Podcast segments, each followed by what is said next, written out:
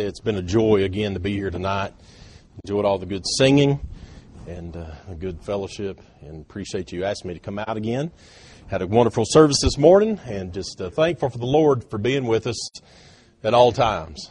And if we'll just be faithful to Him, we'll we'll experience the Lord's hand in all of our in all of our services, all of our worship, everything that we do. And uh, I am thankful tonight to be saved and be in the, the house of the Lord.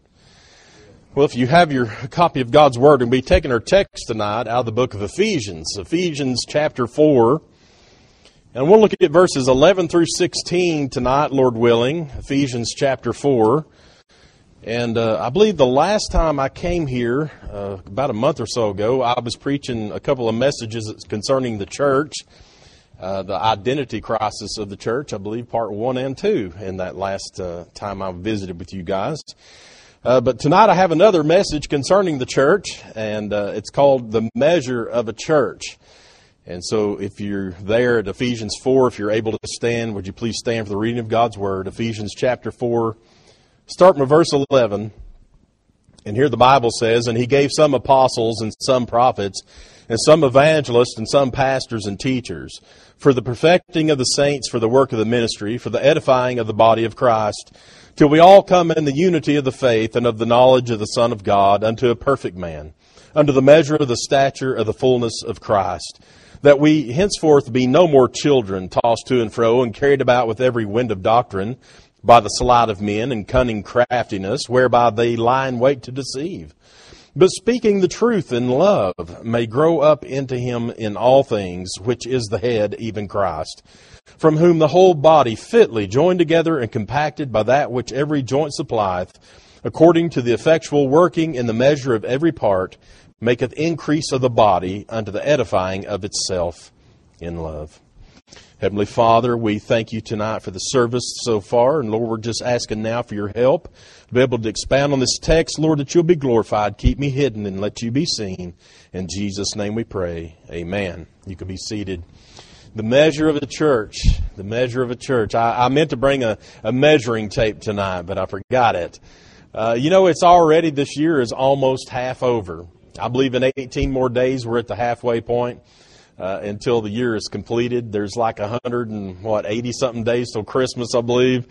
I uh, hope you're getting your Christmas shopping ready. Uh, 194 Christmas days or shopping days till Christmas.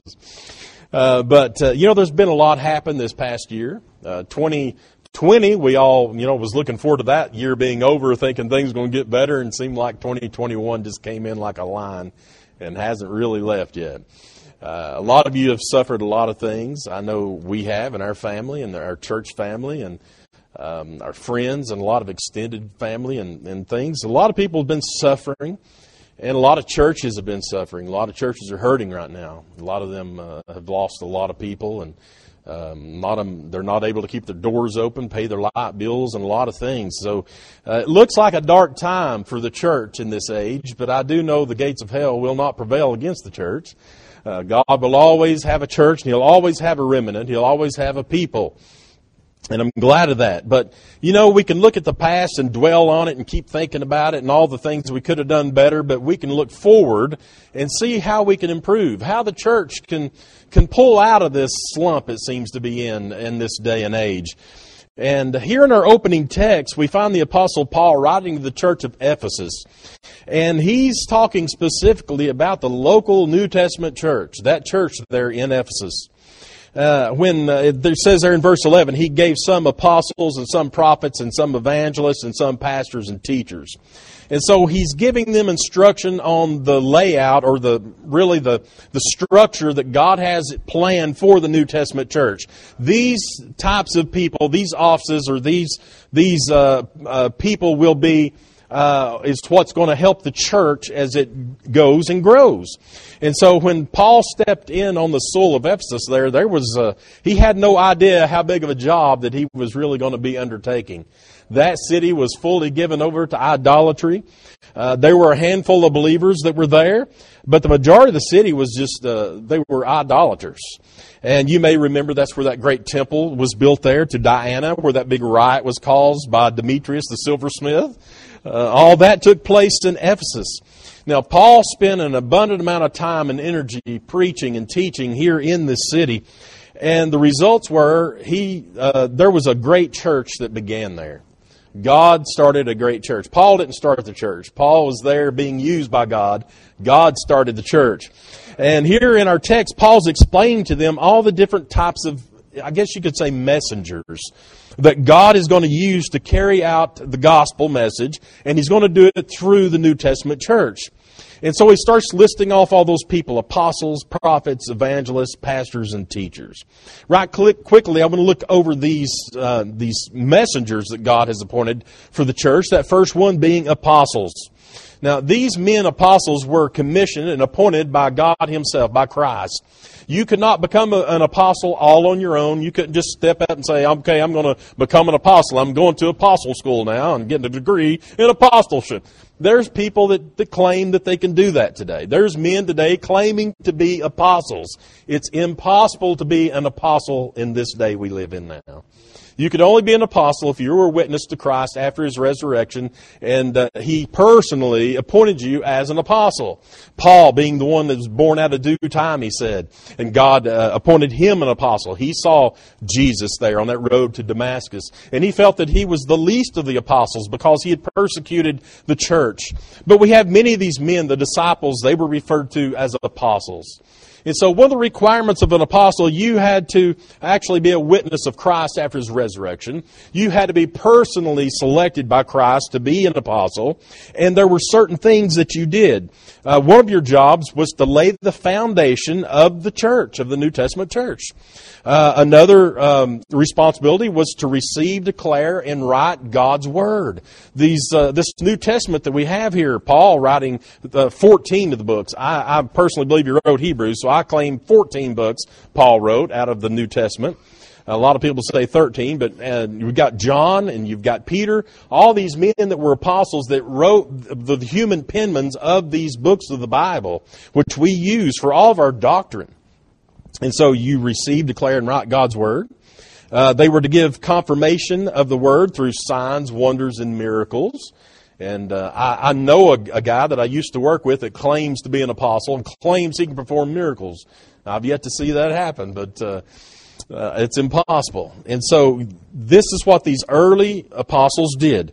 They, they could perform signs and wonders. God gave them that ability through the Holy Spirit to be able to do that. And that was, of course, to spread the gospel of the, in that time period. It was needed. They didn't have the canon of Scripture like we have today. They couldn't go down and buy an old Scofield Bible off the shelf and, and walk around and read everything that's in there. No, they, they relied upon these apostles to be able to teach God's Word, His doctrine, His theology, what, what Christ said uh, when Paul was there in the desert alone with with uh, God, and He gave him all that information that most men had no idea about, and he was able to come back and, and pin down these things and teach them and and and all this. So. Uh, there are no apostles today for the New Testament church. However, this, the church, the New Testament church, the foundation, of course, being Christ, being the, the head of it, the the uh, the the block, the the the very uh, one that it's on, of course, but uh, the apostles making up the, the next layer of the foundation uh, right on top of Christ. And so then he lists prophets. Prophets were men of the church that spoke revelation. Uh, they spoke revelation to the church and they expounded upon revelation that had been given by previous prophets. So they could take the Old Testament prophets and start uh, expounding on what they said and showing them how this is going to fit into the New Testament church. And we see that all throughout the New Testament, how the Old Testament is revealed in the New Testament. Everything in the Old Testament is pointing toward the New. The New Testament is pointing toward the Old Testament, showing how that all works itself out. And so the prophets, they expounded on this revelation that God gave them, and the church office of a prophet is no longer around either. Uh, there are some men today that claim to be prophets as well. Now, if you want to use the term prophet as a, a heralder of the gospel or someone who pro- proclaims what God has said in His Word, that's fine if you want to say that as a base definition of a prophet. But uh, men are not given new revelation by God today. Uh, if it's not in His Word, then don't believe it. Uh, there's people today that will say, well, God revealed to me something that's not even in the Bible. Run. That guy's a nutcase. Uh, God is not revealing new prophecy to the church today that we're sp- supposed to get from some man. If it's not in His Word, don't believe it. Measure everything up by God's Word. And so, uh, no new, new revelation. And then he lists evangelist. Now, we all know what an evangelist is. That office is still relevant today. These are men that go around and they preach a salvation message. They preach, they evangelize, evangelists. Uh, they're not based really in a certain church. They may have a home church, but they, they leave from that church and go to other churches to evangelize, to preach gospel messages. Sometimes we call them revival preachers. Uh, but they're evangelists today. They go around from place to place. I can sit here and start naming them all off, but you guys have heard of them. You know who they are. And uh, so they go to, to places and they you call a special meeting. Maybe you want to. We we call it a revival. It's not a revival until God shows up. But we'll call it a revival service and we'll invite a man to come in to speak and he's usually an evangelist. And it's his job to get up and open up God's Word and evangelize the, those in the congregation. Now in a revival, it's to revive the saints. But a good byproduct of a revival is a lot of people that are lost will come in to hear the evangelist and they'll hear the Word of God and they'll get saved. So it all works out. Good. So that, uh, that actually is still part of the New Testament church. And then he lists pastors. Now, I know a pastor very well. I see him in the mirror every day when I get up and look at him. He's ugly. And uh, uh, these men are called by God to shepherd or be overseers of the church. God has placed a burden on their heart to, to watch over the church, the congregation, to help them. The pastor's main job, of course, being a spiritual leader, is to, to teach and preach the Word of God. That is the pastor's number one job, by the way, in case you didn't know. It's not to go see your third cousin twice removed. That's not his, is not his priority. His priority is teaching and preaching the Word of God, and anything that gets in the way of that is a stumbling block to him. Now, there are other things the pastor does, of course. He's there to lead, he's there to shepherd, he's there to help, he's there to pray with, he's there to do all these things. And so a pastor's job is very wide, but one of the main things he does is to edify and to equip the saints. That's what preaching the Word of God does. When you come in and open up this King James Bible and start saying, This is what God says, and let me tell you what He says about this subject or this subject or that matter, that is you being edified and instructed in the things of God. And so that's the pastor's job. You don't expect somebody else to, to come in and, and the pastor say, okay, now you tell my congregation what God says, you know, about this or that. I'm afraid to. No, it doesn't work that way. the pastor has to open up the Word of God and rightly divide it and teach it and preach it and don't leave anything out. And I mean, and if it hurts feelings, it hurts feelings. But uh, that's what a pastor does. And of course, that is still part of the church. That's one of the two offices. Of course, the other being a deacon. Uh, the deacon is not mentioned here. However, deacons are part of the New Testament church. And then lastly, in this, uh, these verses we read, he lists teachers. Now, a lot of people will downplay the role of a teacher. A teacher is extremely important. Uh, I personally believe the, the, teacher is one of the most important roles in the New Testament church and one of the most neglected. A lot of people, they'll just, you know, uh, we'll have Sunday school. We'll have Sunday school teachers and a lot of them are very good. And they'll study all week long. They prepare they pray they meditate over the, the sunday school lesson. And then they come and they get in front of the uh, in the lectern there in front of the class and they look around and nobody's there. And what how frustrating that is but what that teacher is doing there, he's there to help you, or she, if it's a ladies' class, uh, the, the man or the woman that's getting up, that's the Sunday school teacher, they're teaching the Word of God to you. And uh, listen, we need to, to understand God's Word more. Sometimes in a Sunday school class, we can get into more deeper details than a pastor can during the message. Uh, you can, you can uh, have a uh, back and forth with the students. And somebody may ask questions. That's normally not done in a in a, a church setting when a pastor is preaching. But in a Sunday school class, that's that's allowable, and that's how you learn. And so, if people have questions, you know, uh, they they feel more free to ask them in Sunday school than sitting in the church and say, "Hey, preacher, what's that mean?" Yeah, they're not going to do that. But in Sunday school class, they may say, "Can you help me with that? I don't, I don't understand." And it's it's fine. So a teacher has a very important role uh, when I'm teaching Sunday school, I actually probably spend more time studying for a Sunday school lesson than I do a sermon. Um, I used to teach the Sunday school preach, uh, lead the singing, sing the special, change the church sign, whatever needed done. I did it uh, at at the other church that I was at, and but I would spend 15 to 20 hours a week just on a Sunday school lesson. And when you combine that with trying to put in 30 hours of study with a, a sermon, I mean, it, it, it gets overwhelming. So it takes a lot for the teacher to prepare for the Sunday school lesson. Now, there are a lot of people that's never been in a real Sunday school class. When I was growing up, we went to some churches that didn't have any real good Sunday school teachers. And so you would go into the class and sit down, and by the time everybody finally shut up and the teacher got up there, they would they would read something. Maybe they had one of those little booklets, and they'd read it and they'd say, "Now, what do you think?" That is the worst kind of teaching you can ever have. I don't care. I want to know what the teacher has to say about that and tell me what, what they believe, and that way I can get an idea of what they're thinking. But to sit down and ask everybody else what they think before you even try to teach a lesson, that's poor teaching. And so we had a lot of that back when I was growing up, back in the, the 70s, uh, early 80s. There was a lot of people that were just filling a role of a teacher. They had no, they didn't really desire to be teachers. God didn't call them to be teachers, but they were fulfilling a position. And so they just went in, you know, opened the class. If nobody had nothing to say, then they talked about the ball game for the next 30 minutes and dismissed. And so it's important that we have real teachers, people that actually feel the calling of God to teach, uh, actually are interested in, in explaining what God's Word means. And so, if you have a good Sunday school teacher, you will have someone that studied their lesson through the week, they prayed about it, and they've done research, they're prepared, and they'll teach it. And so those those uh, messengers, if you will, the New Testament church Paul lists out, are important.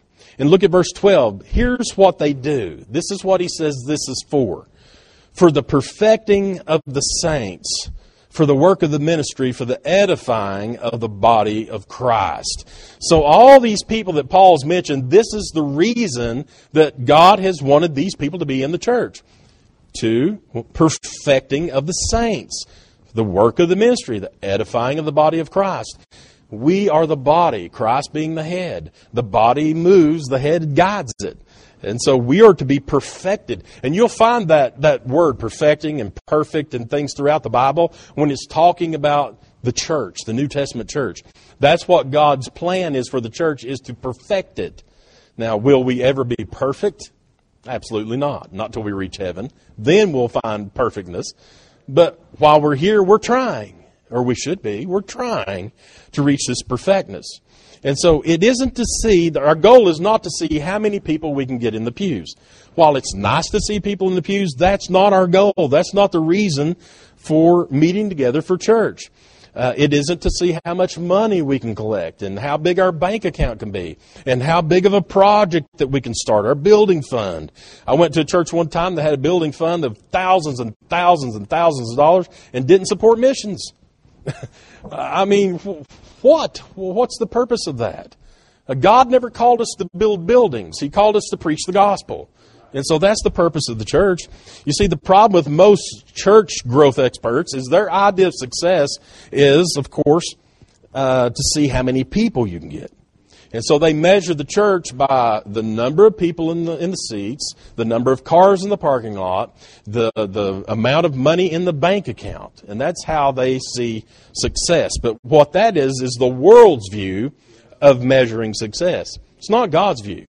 God doesn't see success that way. And so most people use the wrong measuring stick. Notice what Paul says next there in the verse in verse 13. He says, Till we all come in the unity of the faith and the knowledge of the Son of God unto, here's that word again, a perfect man, unto, and here he gives the measuring guide, the measure of the stature of the fullness of Christ. If anybody ever asks you what the, how you measure a church, how a church is looked at, how God looks at a church, point them to this text and say, by the measure of the stature of the fullness of Christ. Don't look at our bank account. Don't look at our numbers on the Sunday school board. Don't look at the cars in the parking lot. No, look and see how close we are to Christ. That's our measuring stick. That's not the world's way of looking at it. That's God's way. That's the spiritual way. And so if you underline things in the Bible, you might, want to underline that the measure of the stature of the fullness of Christ. And that is the only means that should be used to measure a church. And it's how close we are in the likeness to His Son, Jesus. That's what it's for. Now, as I mentioned, this passage here in Ephesians is speaking about the local church. So often we get hung up on numbers and growth and expansion and success in the eyes of the world. And we always need to remember, though, that it's God who gives the increase. Here is my pet peeve. I've got a bunch of them. I'm not going to tell you all of them. Be here all night. Here is one of my number one pet peeves in the ministry. To get around a bunch of other preachers or pastors, and the very first thing out of their mouth, how many y'all running down there? Really? I got together with a group of pastors one time. We had a special meeting in our church. Had a special speaker come in. He he preached and everything, and then afterwards, of course, all the pastors we all huddled together, you know, to get together. And here we are in this little circle, and all they're doing is, how many of y'all running down there this way? How many of y'all running? Everything. concerned about how many they were running. And I thought, how ridiculous. I just kind of scooted out of that circle and just kind of walked away. And it's my church. or God's church, but I was the pastor. But uh, listen, uh, we don't need to look at things the way that the world does. Do you know there's a church in California? It averages over 23,000 people a week. Rick Warren is the pastor. I heard that he's uh, going to retire. He's in retirement, I believe Of course, he wrote a best selling book called A Purpose Driven Life. Uh, he has a whole conglomerate of things based around the purpose driven stuff. They have workshops and training sessions, and you can go out, your pastor can go and fly out to California and sit under Rick uh, Warren's teaching, and he can teach your pastor how to transform your church into a saddleback church. You know what they do? You know what the, the instructions are? They fly back to their little rural churches where everybody uses the, the Redback Church hymnal and the King James Bible and uh, all this. They fly back to that little church and they say, We got to take all them hymn books out. We got to get rid of that King James Bible, get one of them NIVs or one of the ESV or whatever Bible in there. We got to do this and that. We got to put, you know, we got to stand the whole service. We got to stand and we got to get us one of those praise bands now. We got to get those. And so they teach them all these things they can do to grow their church. And of course, it, it fails in most rural churches. Most rural churches don't want that. Most rural churches want things the way that they're supposed to be. You know? And so uh, that's what they're told to do. Throw out the hymn books, throw out the Bibles, get rid of the church pews. We don't, we don't want it to resemble a church. Get rid of your stained glass windows, take the steeple off the top of the building. All this is going on today in the name of numbers, of growth, of success. And so, what is the question? The question is, what is our purpose? Well, according to Rick Warren, it's to get big and better. I don't have to fly out to California under Rick Warren and tell you what the purpose of the church is for.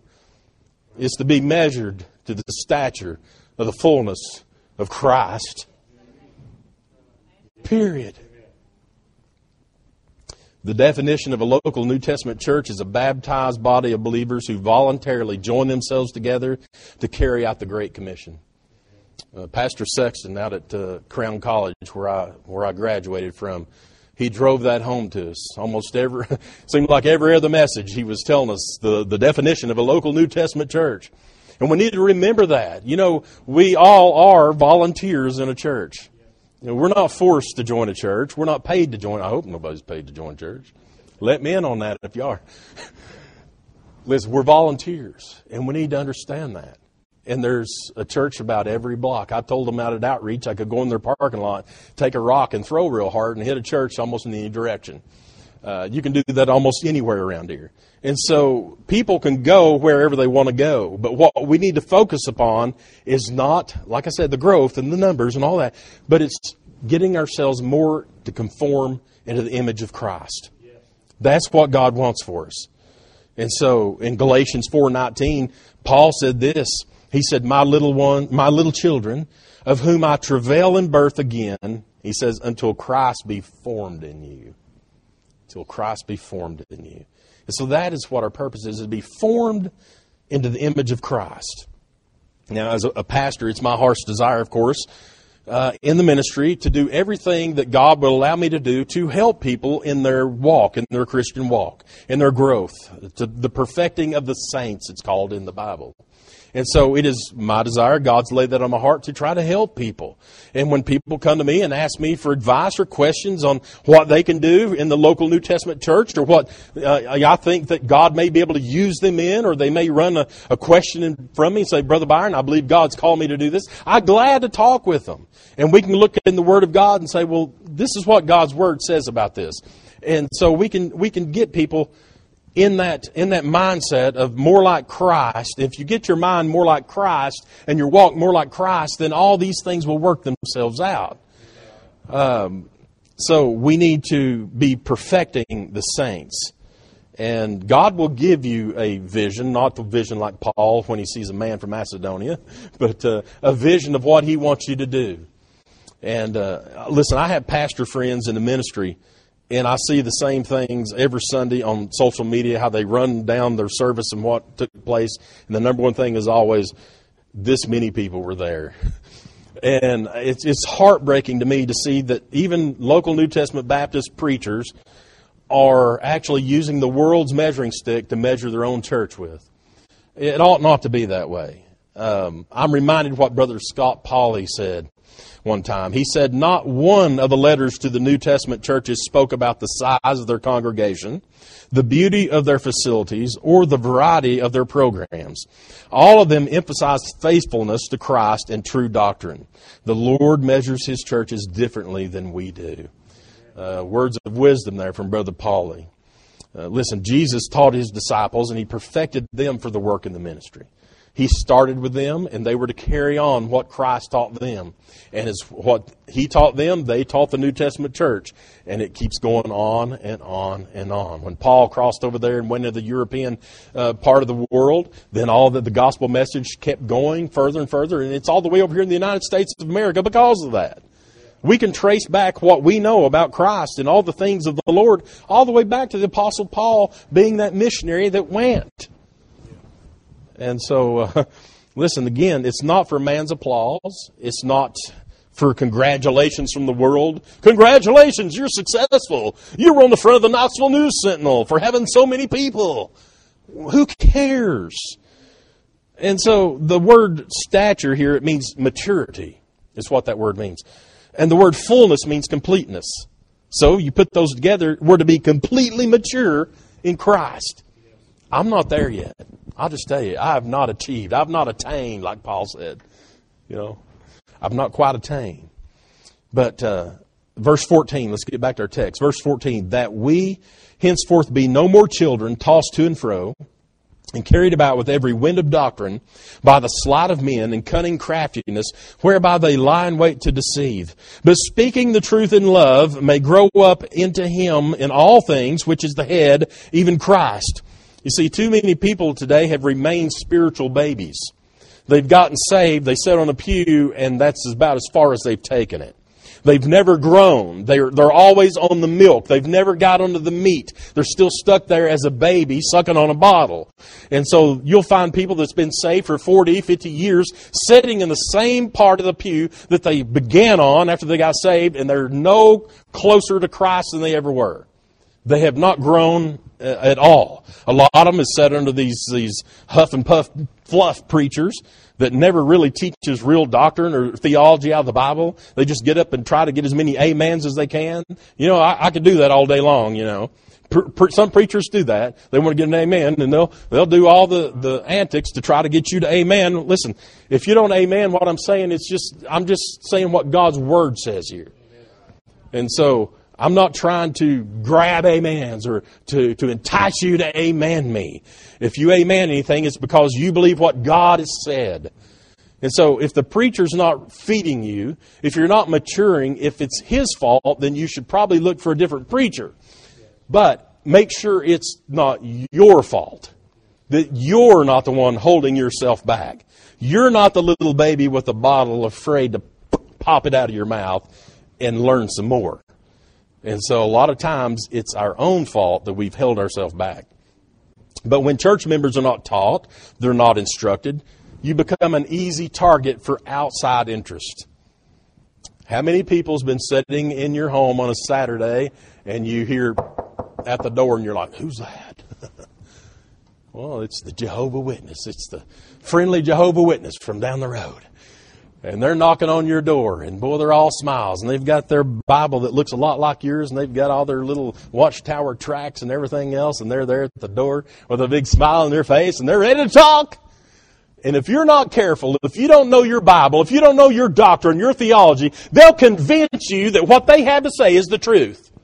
Do you know that today more Baptists are converting into Jehovah Witness than any other faith? Baptist. You know why? The majority of Baptists don't know their Bible. Oh, they love the Bible. They love to put it on the dash of the car, put it on the coffee table, and this and that, but they don't ever want to read it. They want to open it up and look and see what God has to say. And when somebody comes along and knocks on their door and says, well, you know, the Bible says this, they're like, it does, doesn't it? Well, my preacher down there doesn't ever tell me that. And next thing you know, they've got the Jehovah Witness coming over every Saturday and spending time around the table talking to them. Next thing you know, they're calling saying, Yeah, I found out that some truths. This happened to my dad. My dad was a wonderful Sunday school teacher. Had taught this man for years the truth. And one of these Jehovah Witnesses come by and convinced him against the truth, and this man bought it hook, line, and sinker. He calls my dad, says, "Yeah, he's going somewhere else now, and that he's he's he's been enlightened. He saw the light. This man come and led him to the truths of the Jehovah Witness Church." And so how sad that is. They're nothing, they're, they're a cult. They're not a true religion, folks. They don't believe in the same Jesus that we do or the same God. And so uh, don't don't be fooled by the Jehovah Witnesses. They'll they'll make you believe anything if you're not uh, careful. And so, like Paul was saying, we don't want to be tossed to and fro. Don't let anybody toss you to and fro. Get your Bible out and see what your Bible says. And if you have to say, hang on, Jehovah Witness, I got to go call my preacher. And go and call your preacher and say, this guy's at my door and he claims this. And what you say? If you have to do that, do that. But don't fall for anybody that comes by with every sleight of men, every wind of doctrine. You need to know the truth. You know, Paul, his pattern for teaching and perfecting the saints was always the same.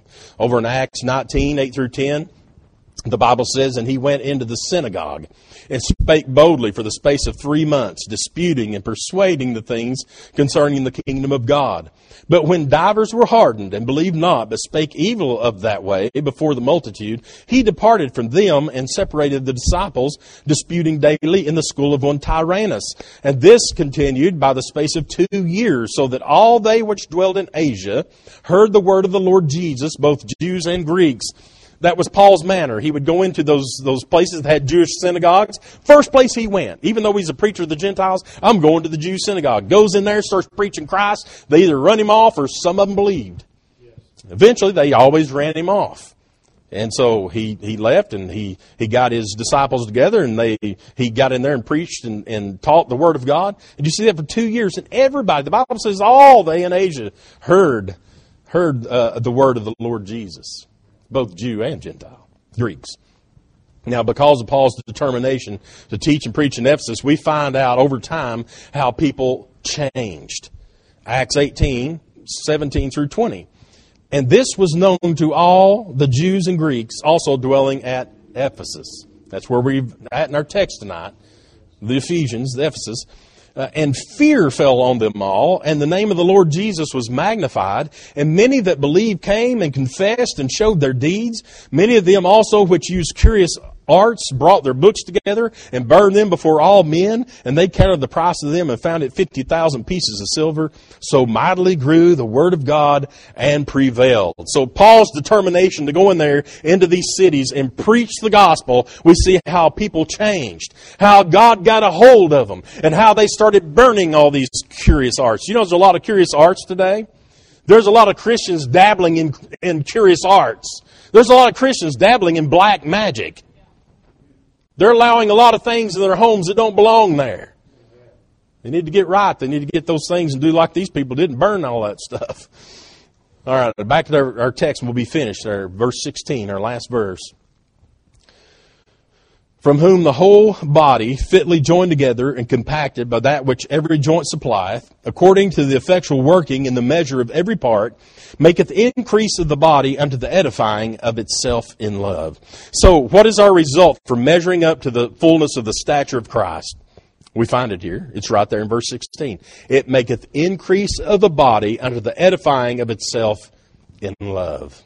Now that should be our goal as a church, as church members. It ought to be your goal is to edify yourself in love, the love of Christ. And so if somebody did walk through that door right there, lost as lost can be, because of the love that you have for Christ, the love that He's put in your heart, because of the edifying, because of the doctrine, because of the instruction you've been given in the local New Testament church, you can approach that person, tell them about Jesus, and pray that the Lord will convict their heart and they'll get saved. We all have a thing to do. We have something to do. You may not be a preacher, pastor, evangelist, missionary, deacon, uh, Sunday school teacher, special singer. You may not be any of that. But trust me, God has something for you to do. And it's not to hold the pew down. I found in almost every church I've ever been in, the pews, well, I don't see any in these. Most of the pews have the little screws in the side of them that screw them to the floor. And, uh, you know, why people think those things are going to get up and fly away, I have no idea. But you don't really have to hold those pews down. They're heavy. Trust me, they're heavy. And uh, so everybody has something to do in the work of the Lord. In the local New Testament church, you're not exempt. There's something for you to do something. And so, what do we learn here from meeting? Paul continued preaching in the school there at Tyrannus for two years, teaching and preaches and preaching. But they wasn't only just meeting there for services; they were actually launching out from there. They were going out in the community. They were going out into the, the region beyond them and eventually out into all the world. And that's how God works. He starts locally in your neighborhood here in your church body, he starts locally and then he branches out. You branch out teaching and preaching the gospel. So local churches can grow and be more like Christ.